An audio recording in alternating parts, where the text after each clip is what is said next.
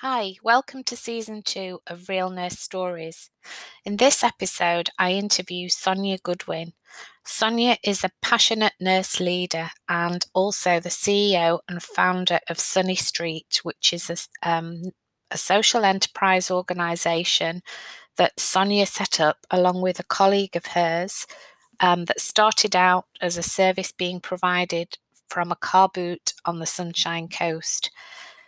Sonia is passionate about delivering pre primary multi generational healthcare for vulnerable people.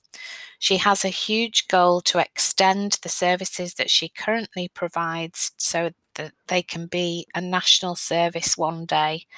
This is a fascinating journey into Sonia's nursing career and how she made the decision to jump and her Geronimo moment, as she calls it, and her journey into setting up her social enterprise. There are so many takeaways in this story, and for me, it just highlights how many avenues there are for nurses um, in terms of career progression and so many choices. So I hope you enjoy listening to this episode. I would love to hear your feedback. Enjoy listening.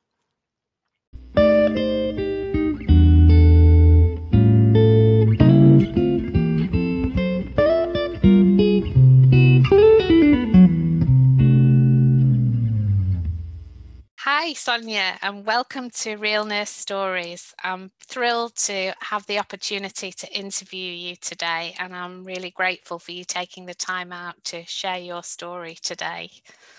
Yeah, thank you so much, Eva. It's just an honor to be here and to actually have the opportunity to to share my story. So thank you so much for having this um this podcast platform. Wonderful. Ah, you're welcome. You're welcome. So what I'd like to do, Sonia, is start right at the very beginning of your journey into nursing, if that's okay. And if you can just share a little bit about how you came to be a nurse, and, you know, we'll start there.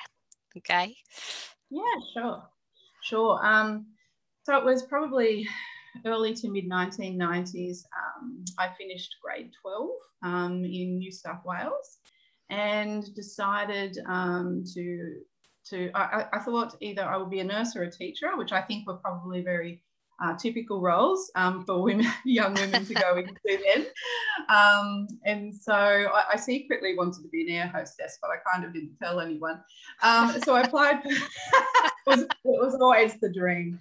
Um, however, I got into nursing, um, which was wonderful.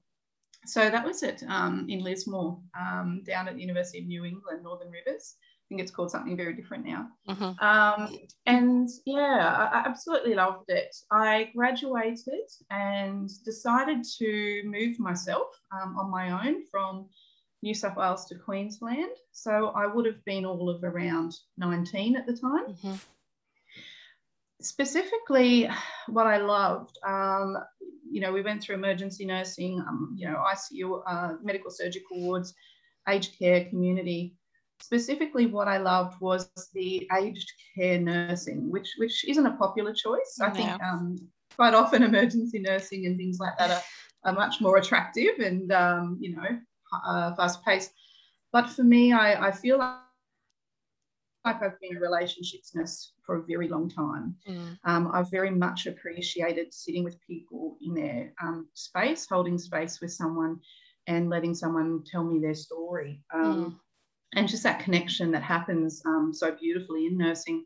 I found that with aged care, um, you know, that that was yeah, there was great opportunity. So I moved to Queensland and started working um, up at Sandgate and in aged care. I, so mm. I graduated and went into aged care. Um, I loved it. I have been an aged care and a community nurse for a long time. Um, I have worked in the hospital systems, and, and that's fantastic. Um, but for me, the, the, opportunity of community nursing, walking into someone's home, uh, I quite often think of people's homes as little storybooks. Um, and sometimes, you know, uh, it, it's decked out in the 70s decor, and there's a little yeah. individual there also fitting that picture. And sometimes you walk into homes and they're modern, and then there's someone who's dressed to the nines, and I love it. Yeah. Um, so just the relationships. Um, so I, I, I've been fortunate to work in areas I love. As I've gotten older, though, I've ended up working in the last decade, have worked in leadership roles mm-hmm. um, in private and public health systems, uh, which I've loved as well. Love leading um, management roles as well, um, and have also taught at um, the local university here on the Sunshine Coast. Mm-hmm. So as I've gotten older, I've, I've preferred that leadership role and had great opportunity. Um, yeah, and educating the, the fact that we that I can um, you know teach people, teach other nurses how to care with very very strong positive mm. values. Um, and and try to be really real about the profession mm. has been really important to me. Mm. And I guess I always personally wanted to work um, for a group that yeah. uh, were very true to their vision and mission and values as well. Yeah. Yeah. So I, in the last, uh, go back about five years ago, I started working in public health system uh, in Queensland and uh, absolutely loved it. Um, I was leading, I was doing all kinds of things, leading different teams and working in education and creating change has always been a very um, important thing to me, uh, positive change for patient outcomes. Um, and also to really lead with purpose with teams. Um, I find that it's easier to manage people's purpose um, when you're when you're leading a team rather than uh, manage behaviours. Yeah. Um, if you can find out why um, another nurse is standing there in front of you and providing the care they're providing, then that's you know that's mm. um, so much easier. Yeah. Um, yeah. So I was working in Queensland Queensland Health, loved it. Um, primarily working in a role where I was in charge of around 30 nurses across five different hospitals. Mm-hmm. And what our role was was to get people who were experiencing really co- complex uh, discharges that had complex care and really had difficulty getting home. So not not not your typical um, person who's really well supported. Yeah. Um, you know, they have access to transport, finances, have yeah. a high degree of health literacy, yeah. um, and, and can go home. Yeah. Um, so yeah, very, very well linked into systems and, and family and people. That's always wonderful. Um, but but it's always great. But then there are the people that um, you know, the health has dramatically changed since they've come into hospital. And they perhaps don't have the support systems mm. that others do. They may not even have family. They may not have a home. Mm. Um, they may have really complex needs. They might also have issues with finances or live in poverty, um, mental health issues. There's there's a, there's a whole there's a, a, plethora of reasons that people find it difficult to get home or even have one. Yeah. So our yeah so our um, service uh, across five hospitals that was our job. Um, we were all little problem solvers. Um, uh, like solving solving puzzles. Um, and so, yeah, those nurses were dedicated and, and absolutely loved them, loved working with them. Um, what that's, I found though, yeah, that's sorry. really, I like the way that you describe that as problem solvers, you know, and the, the bit, it's like the bits of the jigsaw, isn't it? When you have a yeah. complex situation, some people don't like that, but there's a lot of challenges in there and it also it, it can be hugely rewarding to see all those pieces come together and that enables that person to be able to leave hospital to wherever they're going with with that support but they're challenging they're very challenging because of the complexity yeah very very challenging it's um I think, you know, um, yeah, I definitely had a team of little problem solvers. And I think nurses inherently are innovative. Yeah. Um, and so, you know, sometimes there's system, um, there, there's some confines around that. But yeah. if you, if like I said, if you can lead with purpose and find the purpose in, in why, you know, someone wants that difficult yeah. role, it is hard. Yeah. Um, it is hard to get people to find solutions where there aren't any in society yeah. for someone. Yeah. So, um, you know, when we would get someone home who, who, you know, no other group could, or it looked like it wasn't going to happen, um, we would all celebrate um, we would have lunch or you know yeah. high five and that kind yeah. of thing. So it was, we, you know, we did we did really good for someone. Yeah. Um, and so yeah, off to problem solve the next issue. Yeah, yeah, that's great. That's great. yeah. yeah. so the, the, one of the issues that we that I um, we had great difficulty um, solving was um, watching people represent in emergency departments mm. who consistently um, either had issues around um, mental health, um, they uh, unsupported mental health issues, um, drug addiction or use issues. Um, also, they had no home to go to. Yeah. they had no support, no transport, limited health literacy. And these people consistently um, hundreds and hundreds of people um, consistently coming through those doors. Mm.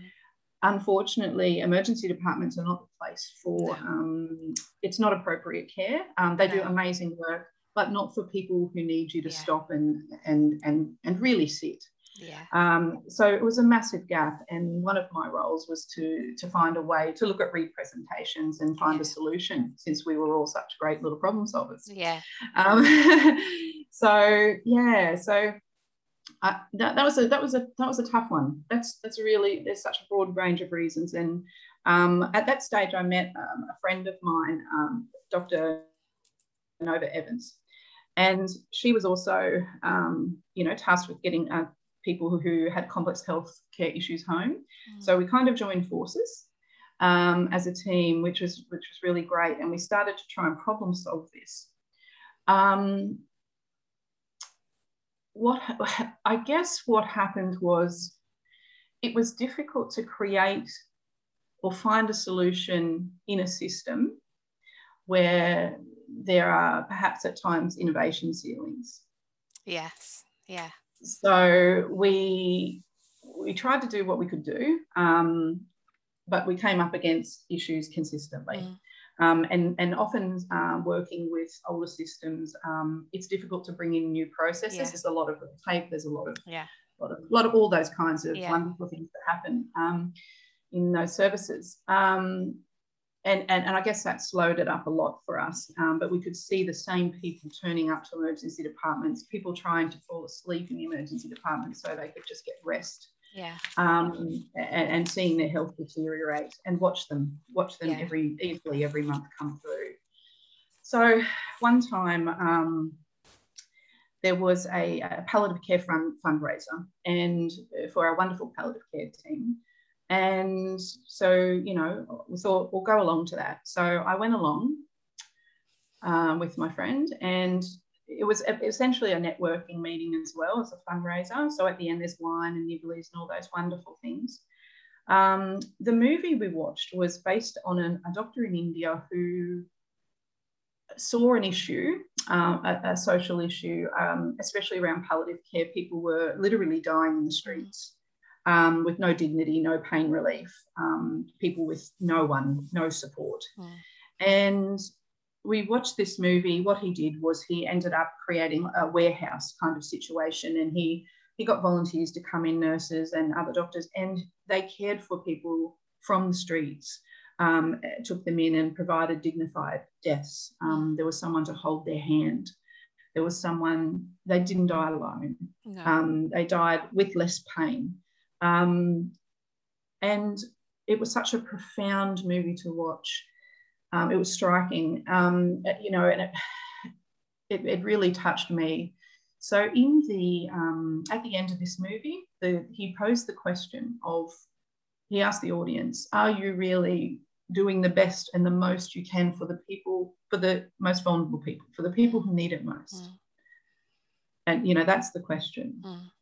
And so the movie ended and, and everyone left. And then I sat there with um, my friend, Dr. Nova Evans, and we just sat there. We were the only two left. And I said, I don't think, I don't think we are. We're not reaching the people. We're seeing people coming back and coming back. And I don't think we're, we're, we're doing everything we truly can. Um, at that stage, I realized that the working within the system was a huge barrier. Mm. So we went away. We decided to go away for a weekend, take our resumes, like um, the absolute nursing and doctor geeks we are. um, I mean, obviously, I know if you go away for a weekend, you take your resume. Um, Sounds like a good weekend, doesn't it? yeah. Um, so we, we took our we took our resumes, sat in different spaces in Brisbane for a whole two days, talked about our values, our working values, our strengths and weaknesses that we were aware of, um, how we would work together, um, and what would be the what what would we focus on? How would we best? Is it possible to create a solution? Mm. Um, are we brave enough to create a solution? Um, courage was a big conversation that weekend. Yeah. Um, at that stage, we were both uh, um, major, main breadwinners for both our families, mm-hmm. um, and we have um, between both families eight children and three three grandchildren.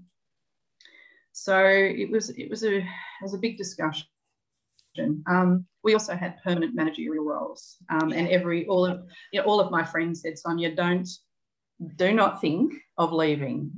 It takes do not don't give up your day job. Um, it's great remuneration. It's safe. It's everything you ever want. You know, um, and uh, yeah, I decided to not listen to that uh, all of that um, yeah. advice. Yeah. And the next day, um, I went to work uh, along along with Nova and um, resigned from our public health sector roles as managers. Um, gave five weeks notice because I was responsible for a large team across a lot of hospitals. Um, and I also loved the team, so I wanted to give them space yeah. to, to, to, deal um, with, with everything. Um, and and decided to do something very different with my career. Um, I didn't didn't I didn't plan on doing that. Um, I, I, I, you know, I finally had the permanent role, and um, you know, it was everything that I was meant to want.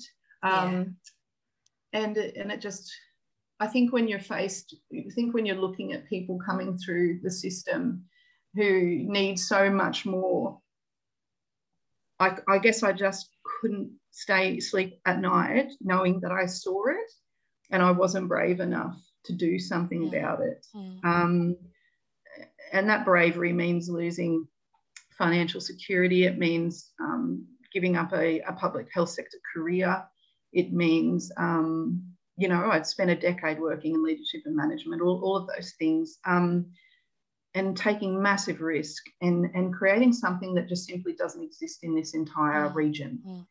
Um, that's the that's the um, when you think about health, you know, and uh, the definitions of health, it, it's always an issue, isn't it? That conversely, those that actually need the most help are often the ones that don't have access to the right support and help for, for their health and i think you know that that it always astounds me that that you know there is so much un, unmet need out there and we just see the tip of the iceberg in health. And yet as you say there's this innovation ceiling that there's so many barriers that are in the way. And that's not deliberate. It's just the way that we've structured health that if you do have an, an innovative idea and you do want to try and do something different, it's just so painfully slow to try and do that. And I think the mm. other thing that I, I really relate to as you were talking there was this whole don't give up your day job. You know, uh, I have a lot of conversations with a lot of nurses about, you know, this being comfortable, you know, in a a job that you've got long service leave, you've got, you know, super fund, you all of yeah. those positives. Yeah. But actually, yeah. that in itself can stifle innovation because people get comfortable. They don't want to lose that. And it again kind of stops that. I often think if we didn't have those things, how much more innovation would we have? Because yes. it would encourage that. It almost works against it in some ways. So I think yeah, but, it does, and I've heard the the concept of um, you know a salary and all of those the, the lovely remuneration is is a trade off for giving up your dreams. um, yeah. Yeah. And and I, you know, I guess I, you know, sitting at home, I thought I can stay in the role and I'm safe and I can do well and it's pleasing Yeah. to everyone to be honest. Yeah. It's very pleasing. Yeah. Um, and I guess I didn't. In the end, I suppose I didn't really care about being pleasing. Um, I, I wondered. I thought I have possibly twenty to twenty-five years left of my nursing career. What if, if I jump-started my vulnerability? What if I what if I was brave enough to take a massive leap, um, get rid of get get rid of get rid of the salary, and help people who clearly need it yeah. Yeah, yeah, like you say, it, it, it's the tip of an iceberg. But look, it, I think my grandmother taught me when I was younger that you just need one person to make a connection with you and make a difference. Yeah. If there's one person that is the bridge that can't break Yeah. for someone, Yeah. that can change someone's life. Yeah. So I wondered um, if I could create a service with my friend that could be a, the bridge that doesn't break for people who have had so so many things taken away or, or broken. Um, yeah, so so that's why I left. I Sonia, I- how, I thought- how can I sorry to interrupt you? Can I just ask you, how did you feel on, at that moment when you made the decision, you'd gone in and you said, I'm resigning? How did you Yeah. feel? uh, well, I'm I was very- curious.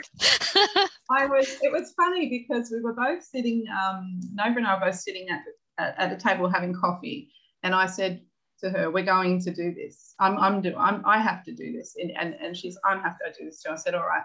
And it was funny because she was deliberating a little, and I thought, "I'm going. to I'm just going to go and do this. Otherwise, you know, we're just going to sit here." yeah. And um, it's it's kind of like goals. You know, you just need Yeah. action Yeah. wonderful. We can all write down goals, but uh, not Yeah. many of us actually. um, it- it's a point of differentiation, isn't it? So um, I went upstairs and, and um, she came up as well. And um, she was talking to a nurse, and I sat there and I didn't say a word, but I opened my um, out, um, email and I just started typing, um, you know, the, the, the email and said I'd like to give five weeks' notice. I was shaking as I wrote it because not one person said it was a good idea Yeah. um, of all my my people who were closest to me. Um, and I my hands were physically shaking, and and then I pressed send, and I turned around and said, "I just resigned." Yeah. And um, I I felt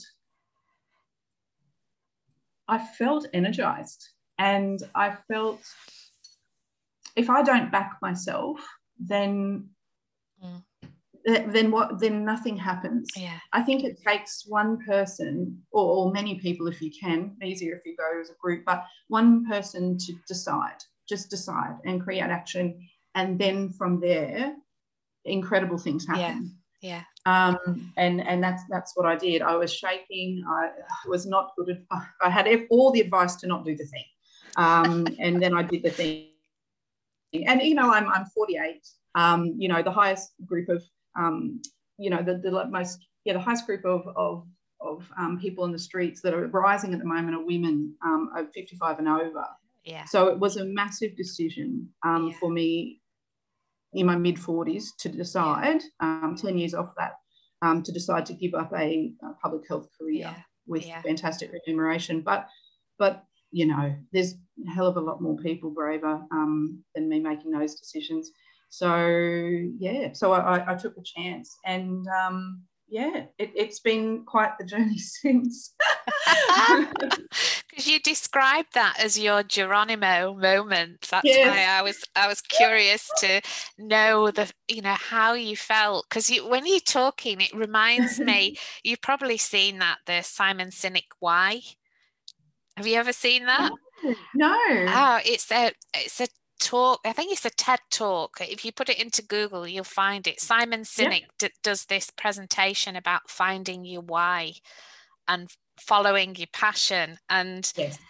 it, it's when you were talking there, it, you know, it talks about doing something that's important to you and the passion that drives that and you know there's there's so many times i think in life where people try and drown that bit out you know but it's so important to who you are and it reminded me as you were talking there about you know the finding you why and the purpose and the meaning of finding you why is yeah. is just reminded me of that when you were talking yeah it's it's definitely that and i think that's part of it i think yeah. if you can find it yeah but then the other part the most important bit is acting on it. Yes absolutely. so sometimes we know what our why is and we you know there are there are um, there are a lot of people who who have a lot of dreams and could create incredible innovation the difference is action.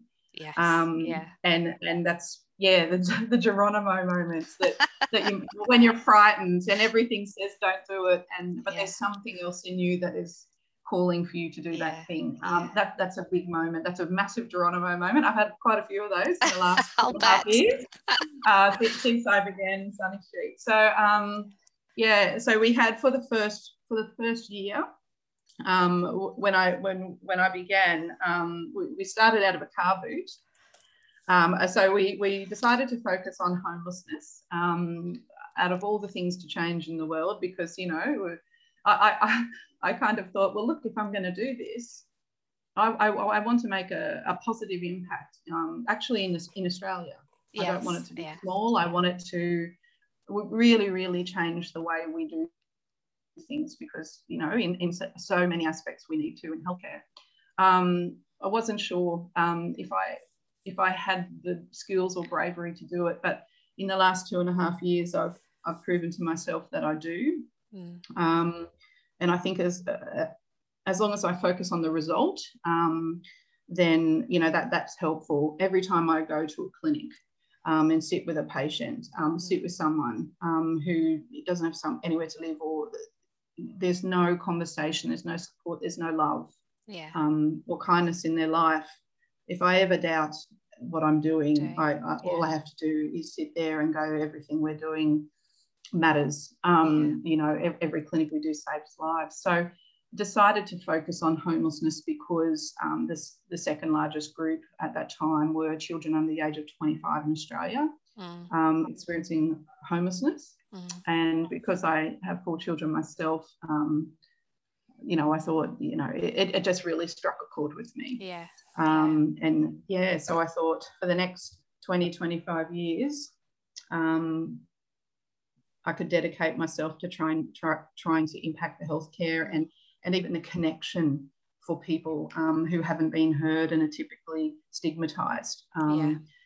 So, yeah, so I started out of a car boot um, with a nurse's kit from my old community nursing days. Yeah. Um, and typed up the assessments and they look really dodgy on a Word document, but um, I don't have great administration skills clearly. Um, but you know, we ask the questions and it's been a huge learning curve. It has been a huge learning curve. Yeah. Um, and, and it's been um, something I've absolutely um, enjoyed the entire time. And my gosh, I'm really good at failing. Um, and I'm really good at learning um, and innovating. Um, I was saying the first year that um, you know you kind of have to when there's so many mistakes you're making, um, and as long as you you let the people lead you um, to find solutions, you know that's a really good barometer to have. Yeah. So um, yeah, I, I, definitely let um, our patients and, and friends on the street, you know, help guide. Um, but for the first year, um, I was told that it was not um, a good idea. Um, it doesn't exist. So how, how could I create it? Mm. Um, was told um, that it, it's not possible or that that particular person couldn't possibly do it. So therefore I couldn't. Mm. Um, so what I did was I wrote every time someone told me that it wasn't going to work, I wrote it down on my phone um, and I titled it motivation so that I could look at that and push through and uh, I'm a bit of a rebellious character. so every time someone told me I couldn't do it, I thought I probably can. so um, I probably can. Um, yeah. So it's like when um, someone says no, you can't do it. It sometimes serves as the biggest motivator ever, doesn't it? Right. Right. Yeah. That's right. That's exactly what happened. So it was it was wonderful motivation. Um, and uh, I thought people probably speaking from their own experiences rather than me, what they see in me. Um, I didn't know my own capacity, but I thought I was going to trust it anyway. So I still yeah. have that list. Um, um, people don't tell me I can't do do do it anymore. They just ask me what's next. Yeah, yeah. So yeah. yeah. Mm. But it was yeah, it's been quite quite an an incredible journey and has absolutely changed my life in so many ways. And um, I'm so glad I Geronimoed at that at that point. Um, yeah. So you're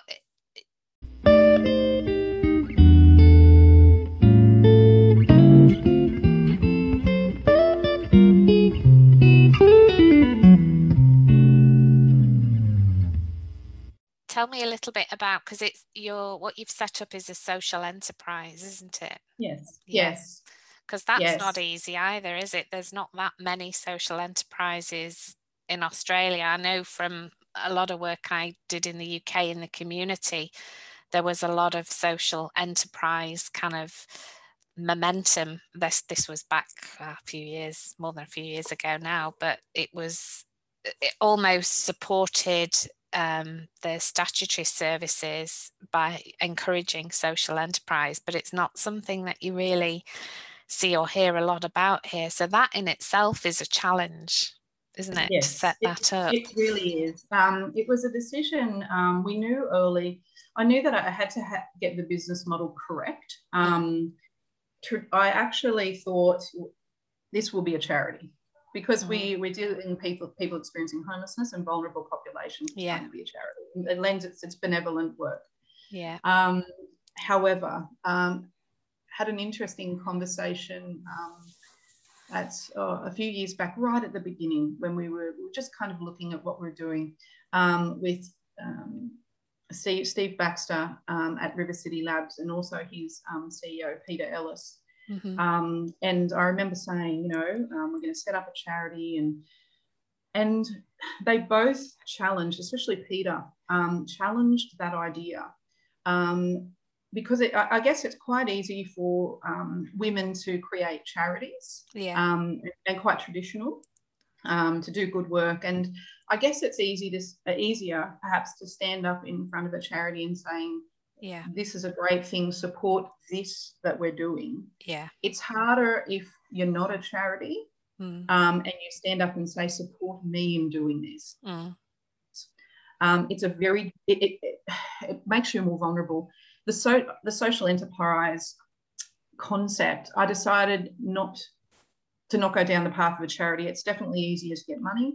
Mm. um, for sure it would have been we'd be doing things a lot quicker but this, the world of social enterprise, essentially where the company is a, a private company, mm. where a percentage of your profits go back into assisting your mission mm. um, and to provide, you know, providing that benevolent care.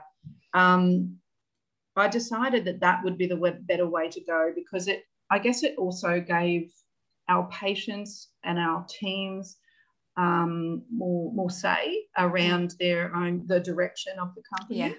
Um, rather than having that governance board, we do have an advisory board, and they're amazing. Yeah. Um, but we really wanted the service to be led from the ground up. Yeah. Um, there were multiple reasons. There were also around the charity space um, issues around eligibility criteria. So essentially, we'd have to uh, have a criteria to, to almost prove someone was vulnerable to access to service. And, you know, I never wanted to stand there and ask a woman or a man if they're vulnerable enough to yeah. have a conversation about their life yeah. and yeah. their care. Um, I don't think you can put a criteria on that because no. if you say you're not homeless and you do have access to food and services, that could be a woman who is in a DV shelter. Um, it can be anyone off the street, to be honest. It doesn't matter who turns up to see us, we yeah. are there.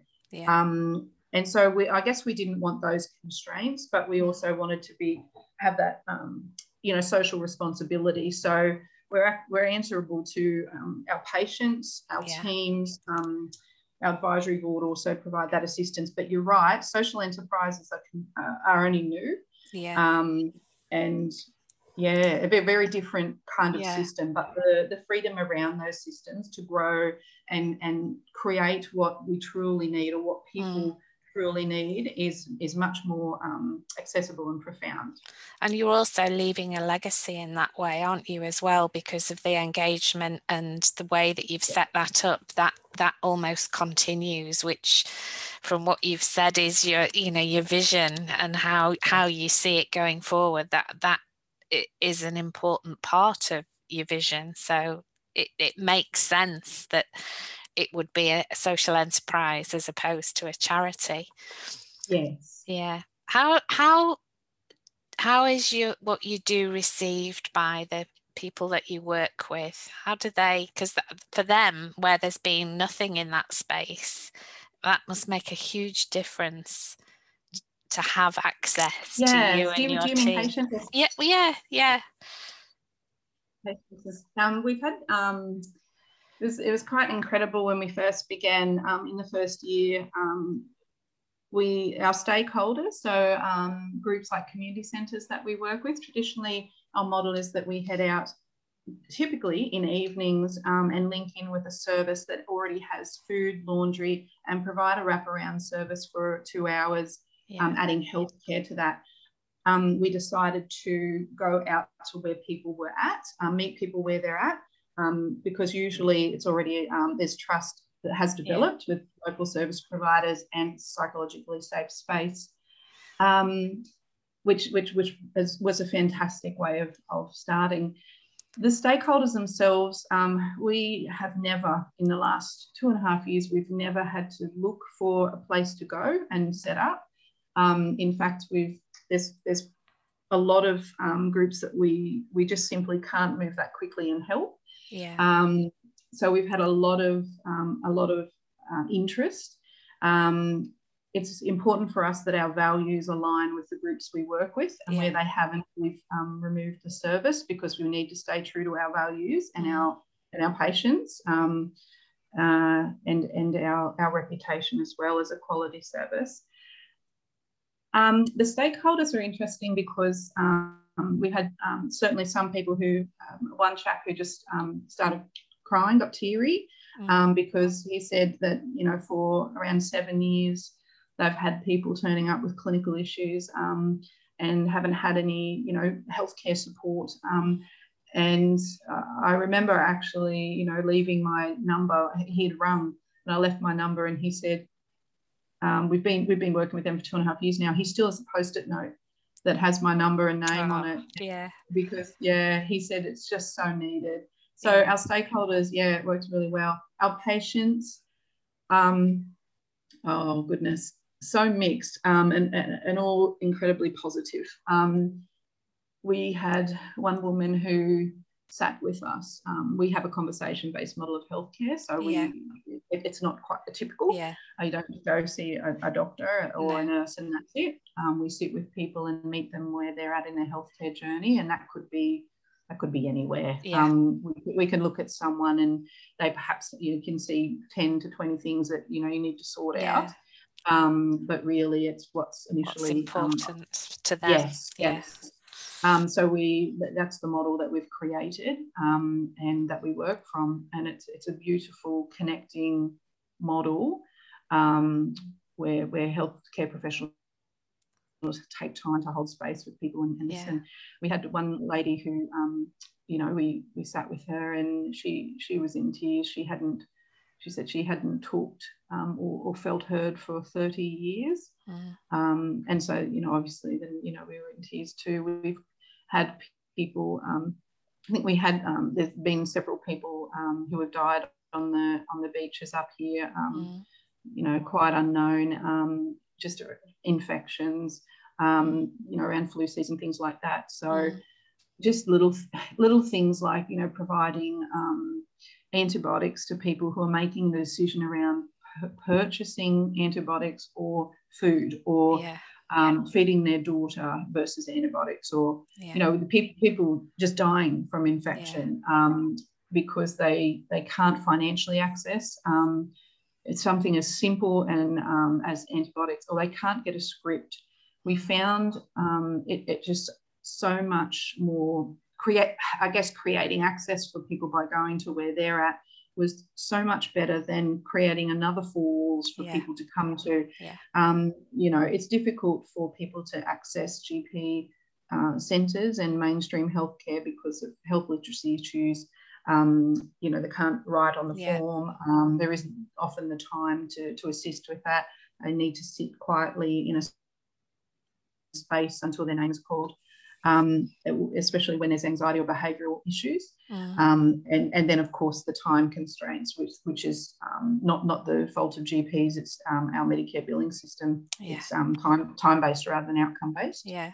um, which is horrible. Um, so, you know, we would like to change that and rally to change that too.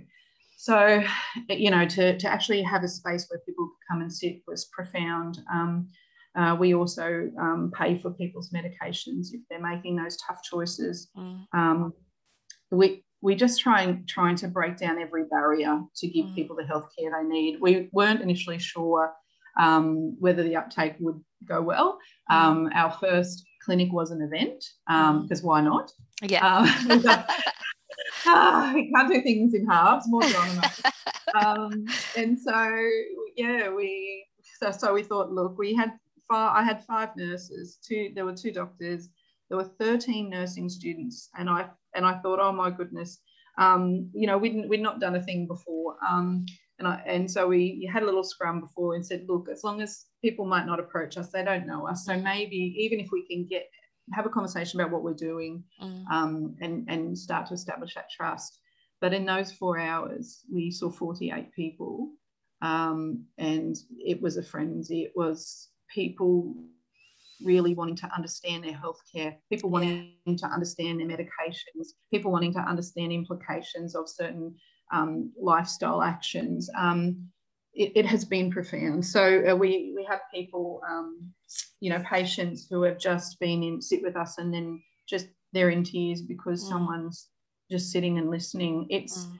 it sounds we've just we've obviously missed the boat, you know. Um, so we're trying to impact, Mm. um, you know, that that I guess it's pre-primary healthcare, Mm. um, creating a pre-primary healthcare system Mm. for vulnerable people in Australia, Mm. um, so that they're not hitting emergency centres, so they aren't dying on the beaches, so that they do have access and their children have access as well to Yeah. you know a healthcare so we can affect a multi-generational healthcare Yeah. How is how is what you you're doing, Sonia, being received by the health services generally? Is that is there collaboration there? Are they open to that in terms of, Yeah. you know, I know you have a goal to expand this much more.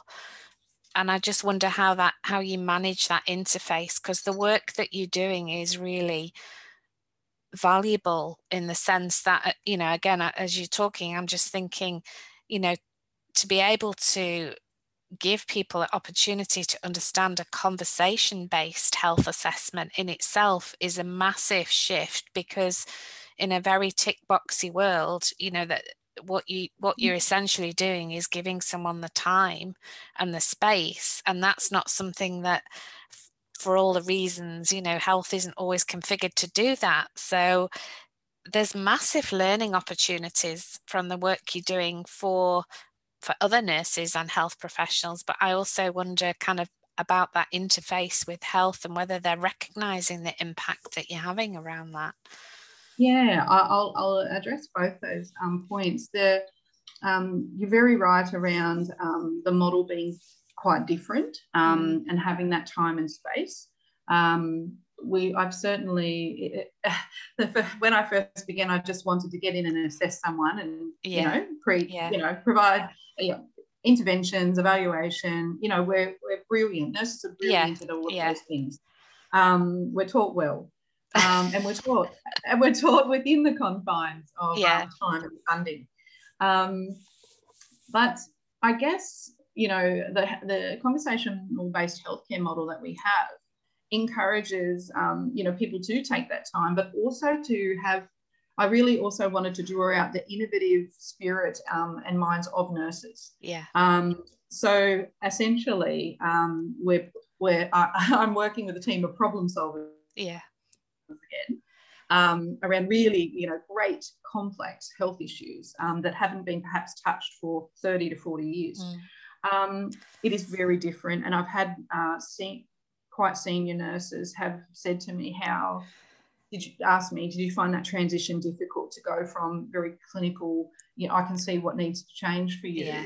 to just stopping and holding space with someone and taking time and and it is a big shift yeah. um, you don't realize but it's a massive shift yeah. Um, and, and a beautiful shift and, and it needs to happen um, we've also got um, nursing students from several universities, social work students, occupational therapist students, and medical students um, that are part of our system. Yeah. Um, and we take those wonderful students on board to try and mess with the minds of the young um, uh, to, to, really yeah, to really look at a person um, you know we, we say patient centered a lot but but truly yeah um, truly you know meeting someone where they're at in their health journey so it's it, we love that opportunity um, we, we had an opportunity to speak to be keynote speakers um, with uh, AMSA, um, uh, the Australian, um, it's a, a, medical student yeah. association. Um, and we spoke about love and kindness um, and mm. time and, mm. and pace in healthcare. Mm. And the we had one chap, he was he just finished his medical degree that year, and he said he wrote to us and said that's the first time I've heard kindness being mentioned in healthcare. Yeah. yeah. Um, as a philosophy. Yeah. So it's something that um, I'm really passionate about, and as a nurse leader, if I can, if I can sh- show that way, um, then then obviously um, and, and, ask people to give themselves other nurses mm. to give themselves permission mm. to lean in into someone else's space mm. and become vulnerable as well. Um, mm. That that's important. Mm. Um, around other healthcare uh, sorry groups, um, it's actually been, I, I, guess, it's actually been very positive. Um, we had to be very careful at the beginning to not set up a service that fractured care. Yeah. Um, because we initially were seeing people on the streets, and some people had doctors yeah. Um, so we had to be very careful and watch our communication and say we've just seen, you know, communicate with that service. Um, so we actually have some great relationships between GP centres um, mm. along the coast. Um, we also have GP centres who contact us um, and ask us to see, you know, to catch mm. someone if they, they can't quite catch them. Um, we also have the beauty of, of so many volunteers and, and teams um, team members, uh, nurses and doctors and paramedics in Sunny Street is that quite often they're working in the hospitals that our patients turn up to. So we have this great advocacy um, mm. all of a sudden where typically in a hospital situation, if you've got someone who's homeless and drug taking and, mm. you know, showing these behaviors who are typically, um, you know, problematic and yeah. they take more time, um, we, we have a little system where we ask the patient if they're okay with any Sunny Streeters um, you know, making contact with them. And so what happens, what has been happening is having that advocacy in hospital where you've got someone who, a Sunny Street doctor or nurse, who then mm. says, I know this person. Yeah. Um, and all of a sudden they have an advocate and yeah. um, they have a, someone who knows the history. It's, it's been profound. But yes, we've had around five emergency departments, five hospitals across Brisbane who have asked us to come and speak um, to their emergency departments about the opportunities around discharging um, people who experience homelessness mm. um, who, or who don't have a GP. Mm. Um, GP practices, um, we haven't had any great concerns with in any way. And also, um, local councils are very aware of what we do. Mm. And if someone's being discharged into bushland after a, um, a hospital admission, then we get the call to see mm. if we can go and check on them next to the, the creek up at Noosa or wherever. That's great because that's almost like almost full circle isn't it from yeah. where that idea and that you know the insight into what can we do to make a difference and you've gone and you've set this up but it's kind of coming back round in that they yes. they're working with you which is testament to your hard work really but that must be really rewarding for you to to hear and see that happen yeah it's um sometimes a bit pinch worthy it's yeah. um to and, I, and also to have a validation from uh, large health services yes. to say yeah. actually we need help Um, yeah. There is a solution, um, and and we think you're it. So we've had you know one particular hospital very keen um, and working with us on, on you know discharge pathways yeah. um, for vulnerable people. We've it, it's just it's it's just the tip of the iceberg in relation to um, the collaboration between health services and actually um, the service that I've created. Um, Sunny Street is very um, is, is an integral part mm. of, um, of, of that entire yeah. yeah yeah cycle yeah, yeah. circle yeah. yeah yeah so it's um yeah it's quite validating um and I can't believe it was two and a half years ago that um I Geronimoed out of the public health sector to, create, to create a service that is now, um, you know, being reached out. We've got yeah. even even my old team, um, you know, have made the call and said, look, where are you guys? Because yeah. you've got this complex patient. Yeah, yeah. And so I'm like, hi. That's way. great. That's great.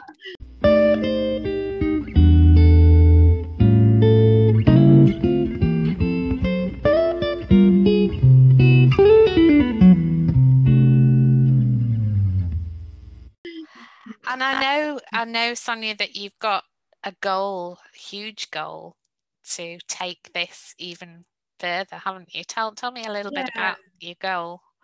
Um, so as I said, we started out of a car boot in Maroochydore, um, Sunshine Coast. Um, we're now we run 12 clinics a week across Queensland. Um, uh, so we're up at Hervey Bay, Maryborough, um, we're Gympie, a lot on the Sunshine Coast, mm. Brisbane Central, um, and the Fortitude Valley and also the Gold Coast. Um, our my vision is that it's had such profound success and, and impact in, in people's health um, that I want to see and um, I want to push for the Sunny Street service to be um, the first nationally coordinated healthcare system for vulnerable people in mm. Australia, mm. so that um, people living in poverty, which is around 1.2 million people in Australia, and, and, and you know nearly 800,000 of those um, people are children, um, have equitable access mm. um, to healthcare when and where they need it, mm. um, and then regardless of, of their barriers. So I've given myself 10, 20 to 25 years to do that. it's well, just something I'm going to do outside my day job. It's, so it's, yeah, and also to be honest, it's funny because uh, I'm doing a lot of work at the moment around um, kind of taking my business forward, and one of the things I keep hearing is that your vision should scare you you know because yes. if it's not yes. scary enough it's it's yes. not big enough and i just think you know that's yeah it's a fantastic goal to have. And i you know i've no doubt sonia your determination and how you've got so far in what's relatively a short period of time. Yes. you know it's i i have no doubt that you will you know get there. It's it's mm-hmm. it's fabulous to hear. But i wonder you know in terms of getting there that's going to require probably some partnership working to take you to that next yeah. step and is that yeah. something that you you're working on at the moment or you have yeah. connections of, with people who can help you to get to realize that goal actually because it's a hugely important goal it is a it is an important goal after probably the first week after i resigned I um, started writing the policies and procedures for the service based on a national model. Yeah. Um, you know, didn't. So that was there then at the beginning. Um, yeah. yeah. if we're going to yeah. do this, it's going to. We're just going to do this. It's not going to be something that sits in a backyard. Um, but I, but I wanted to um, try and impact, impact Australia's backyard. It's so uh, the partnerships in the first 10 months of beginning, um, we had um, different areas, different groups in Melbourne, um, in Sydney, like Newcastle, um, Geelong, um, Adelaide, uh, Brisbane, the Gold Coast, Townsville, um, a lot of areas across Australia reaching out and saying, we need this here now. Mm. Um, I made the decision to not expand in those years, um, obviously, because, you know, it would be great um, for footprints and, and all those things, but we're talking about healthcare. Mm. Um, and, you know, which is yeah, we're talking about healthcare and um, the foundations. Getting the foundations under a healthcare system is very is vital. So, regardless of the outcry, um, the positive outcry um, for Sunny Street to go national um, very quickly, um, we we just couldn't.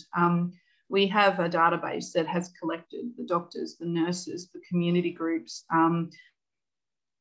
all of those people, um, you know, who, who want us, who want, have wanted us for two yeah. years to expand. Um, we've been working um, and looking, expansion is a huge issue. Yeah. Um, and it requires careful planning. It requires sustainability plans, culture, yeah. looking at our culture. Um, you know, that's very important to us, our model, that that doesn't um, so it's a lot of planning. we will absolutely get there. Yeah in the next couple of years. But um, yeah, it's the partnerships. Um, we've, we've got a couple of partnerships that are already um, have national reach, mm-hmm. which is beautiful, and everyone's just kind of sitting in the wings and waiting. Yeah. And um, yeah. we just we sent out our um, recently we've sent out our survey again, our yearly survey, and to our stakeholders, and you know we say, is there any way we can improve the service? And you know, for the last two years running consistently, the feedback has been expand sustainably, get this out there, um, more nurses, more doctors mm. needed. So I don't perceive any um, great issue around no. that um, and the partnerships. Um, we've been working hard for two years um, mm. to, to try and make a sustainable service in, in this region, um, meaning Queensland. Because, uh, uh, yeah, why not think big? but yeah, so going national, yeah, it's inevitable. Um, we're also um, looking at, we're not looking, we've got, we're in planning um, around in the next couple of months creating the first Sunny Street Centre mm. um, on the Sunshine Coast uh, because we realised that we actually need that to close the gap um, around clinical mm. governance um, so that people have a place to go to get um, uh, more comprehensive healthcare from us. Yeah. So we also plan to run those across Australia yeah. as well. And I guess so, sustainability is a big a big thing in terms of what we talked about earlier in you know kind of you want it mm. to be set up in the right way to leave a legacy and and yes. sometimes the the rushing to expand is not always a good thing is it? you know once you have the model and you know that it works and you've got you've got that and it's very clear then that that becomes easier to extend that out. But I guess the need the need for those services is driving that you know inquiry and that people wanting to be involved which is a positive because it's saying yes. this is doable it's it's yes. when it's doable that's the issue isn't it not yeah not, and that, that's right yeah yeah not when um some uh, i i just have to make sure that i set that pace yeah rather than yeah. um have the rest of the country yeah. set it yeah. a so, couple of last things that I want to ask you because it, it, it, your journey and your story is fascinating, and I think you know one of the things you said about nurses are good at you know managing and problem solving, and I just normally I ask you, I would ask a question about you know what advice would you give to a younger nurse but i'm not going to ask you that question. I, am mm. i want to ask you what advice would you give to a nurse who's listening to this and thinking, I've got a fantastic idea, it's something that I really want to develop, and mm-hmm. thinking about making that leap? Yeah. What advice would I give? It would have, the advice I would give would be if it was based on me, I'd Geronimo. I forced myself into the role. Um, there's a lot more sensible people than me. Um, I think it's very important to get outside of the healthcare mm. sector when you're looking at a new idea. Mm. Um, originally, when I'm, you know, uh, the whole concept of Sunny Street, I did not remain in the healthcare sector with the idea. Mm. I would give someone the advice to not remain or, or rely on the opinions or, um, or knowledge of people only in the healthcare sector. Certainly ask the questions. Um, but there's also limitations within systems you're already working in. Yeah. Um, so for, for me, I would suggest, um, which is exactly what I, I did, which was so incredibly beneficial, um, was talk to people in the healthcare sector mm. Um, and people who have um, have entrepreneurial um, streak or spirit, who can give you critical advice. you know, kind of like um, I think Brene Brown calls them the square squad, where yeah. you know people you don't want people who are going to say, yeah. "Oh, you're fantastic," or people who go, "This is this completely never going to work." You want someone in between goes, "Great idea, but what about this?" Yeah. Um, so if you have a square squad there in healthcare, um, they're the people to talk to. Also, to look at the entrepreneurial space. Um, that's why um, I went to River City Labs and, and, and met Steve Baxter and mm. Peter Ellis and incredible entrepreneurs who were who were uh, problem solvers, yeah, um, who thought outside the box, who pushed the boundaries with things. Um, and you know, you need to be sitting amongst people who think like that. It doesn't matter if they're in data. It doesn't matter if they're what, what their what their product or service is. Mm. You need to be able to think with someone who, uh, sorry, sit with someone and think and see how be influenced by the entrepreneurial um, values and thought processes. Um, that was very important for me.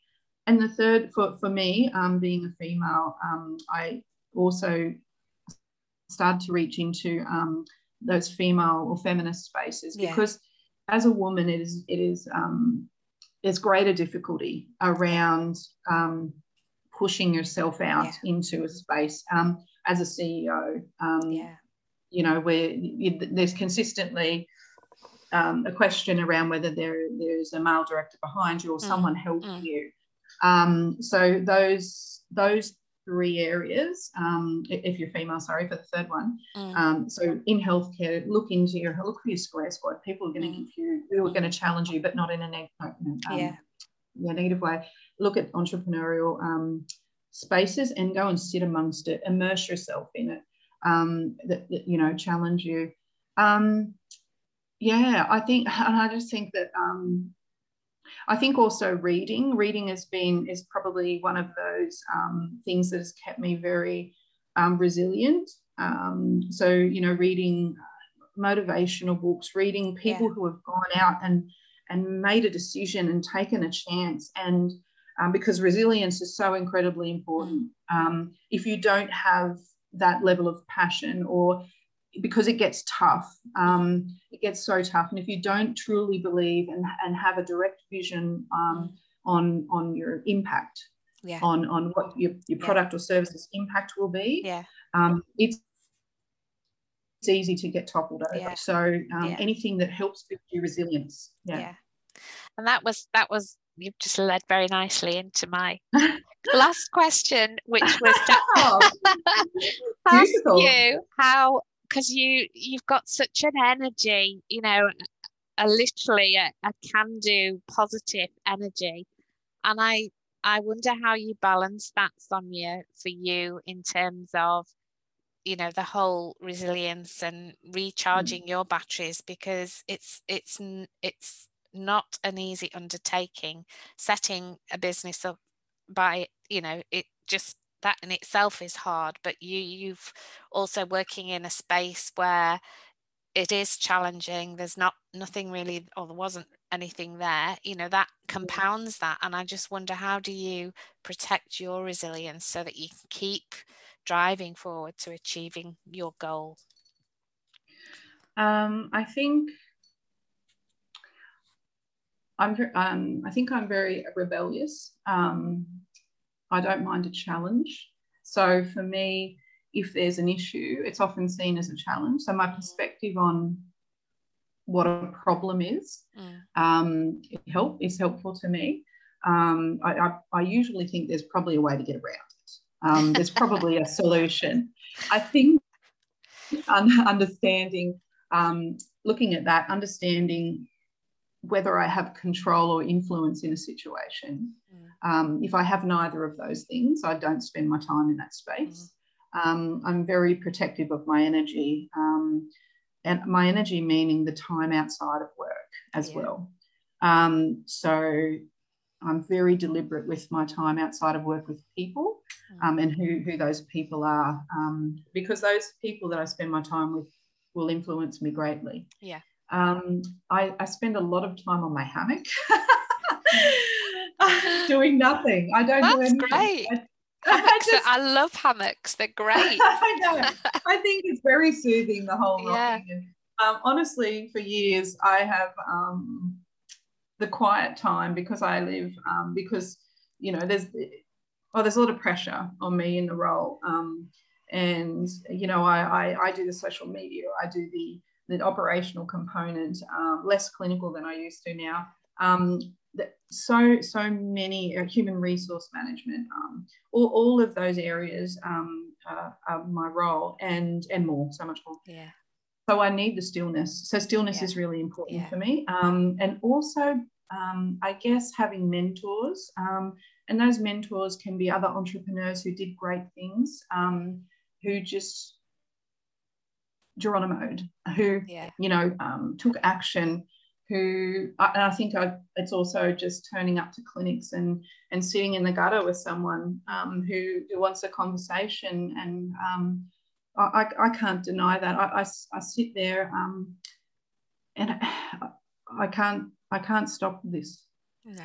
Um, it makes such a positive impact. Yeah. Um, there was there was one evening I was meant to go to the theatre um, with my family, and um, I had a nurse who called in sick, and um, so I thought, oh well, I'll go because the the group that we were um, working with were for children. Mm. So quite often our youngest patient has been about two weeks old, mm. Um, but typically do see eight year old and um, yeah. you know eight to eighteen year old children.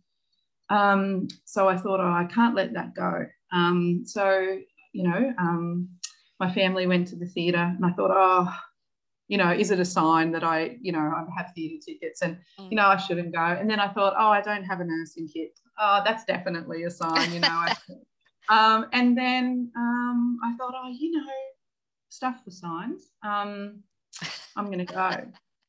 That's a rebel in me again.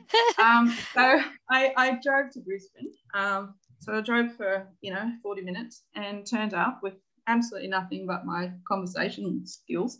Um, but it was the most profound night. I um, I sat with someone who had experienced, um, you know, se- serious sexual trauma um, for most of her life. Um, she was just travelling through from the Gold Coast um, and had not shared that with anyone. And it just happened that I was sitting there that evening when she came through, and so I sat with her and talked with her, and um, you know, we looked at different supports and things. But you know, to share that space, it was heartbreaking, and um, it was just fortunate that I was sitting there listening. Um, and also uh, had someone else, um, lovely, lovely um, girl turn up who wanted to end a life. And so I sat with her, and um, you know, we worked through that. We called the ambulance, and um, off she went and um, you know contacted her the next day. She's okay. Um,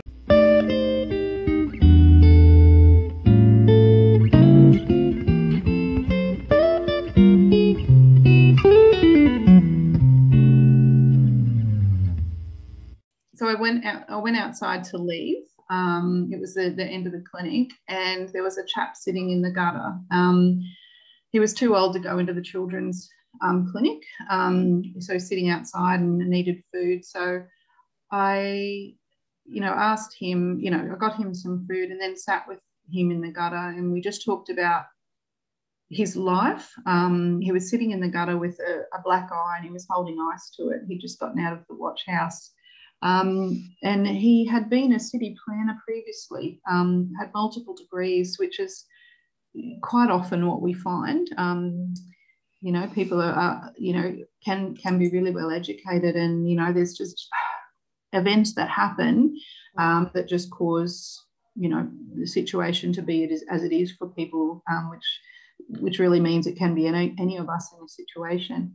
Um, so we talked about his life and how he got to where he is now, and um, and then we sat down and tried to figure out where best he could sleep, um, where would be safest, um, and, and where to, to put his money. Um, we found a really good spot near Shoe, mm. and you know a really good um, place, uh, fairly central, that had really good security cameras. Um, eh, which is, you know, just how kids sleep on the streets too. You know, normally you know, we grew up in beds and, you know, we could hear our parents in the lounge room talking or walking, and it was yeah. so comforting.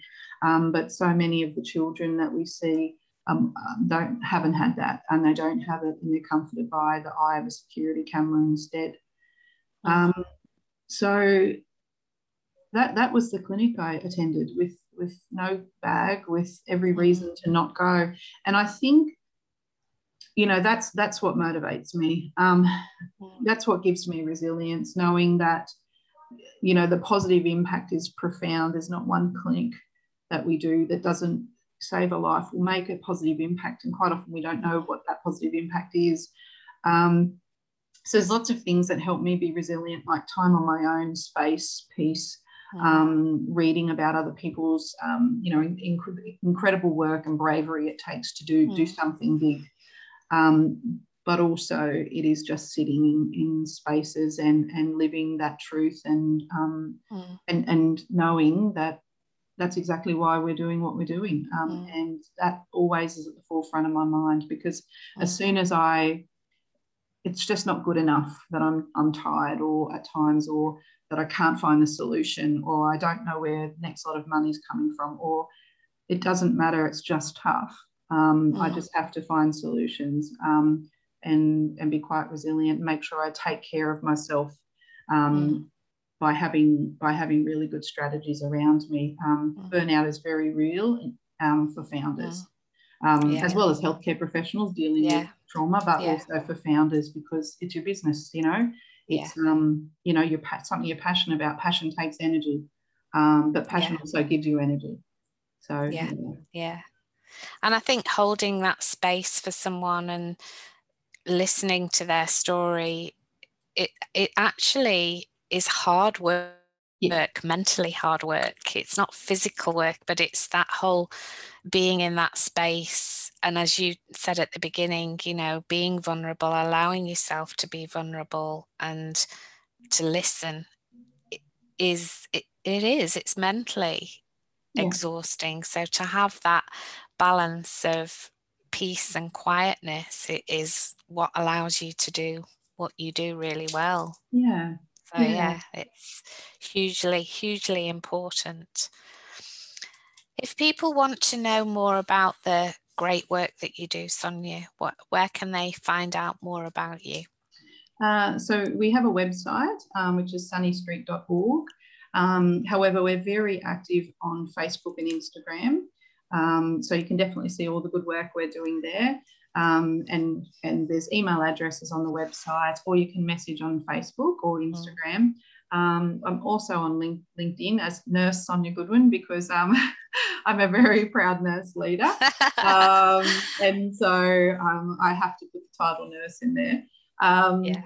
And yeah, so Nurse Sonia Goodwin, happy for you to link in and have a conversation. It's you know, and if you're out there thinking of, of taking that leap or uh, having a Geronimo moment of your own or jump starting your own vulnerability, mm. then please connect. Um, I'd be happy to to you know to talk and and to give you some you know advice if you needed it and and mm. share my experience. So and mm. you know we're all in this together, and and you need a good squad and tribe beside you. Absolutely, absolutely.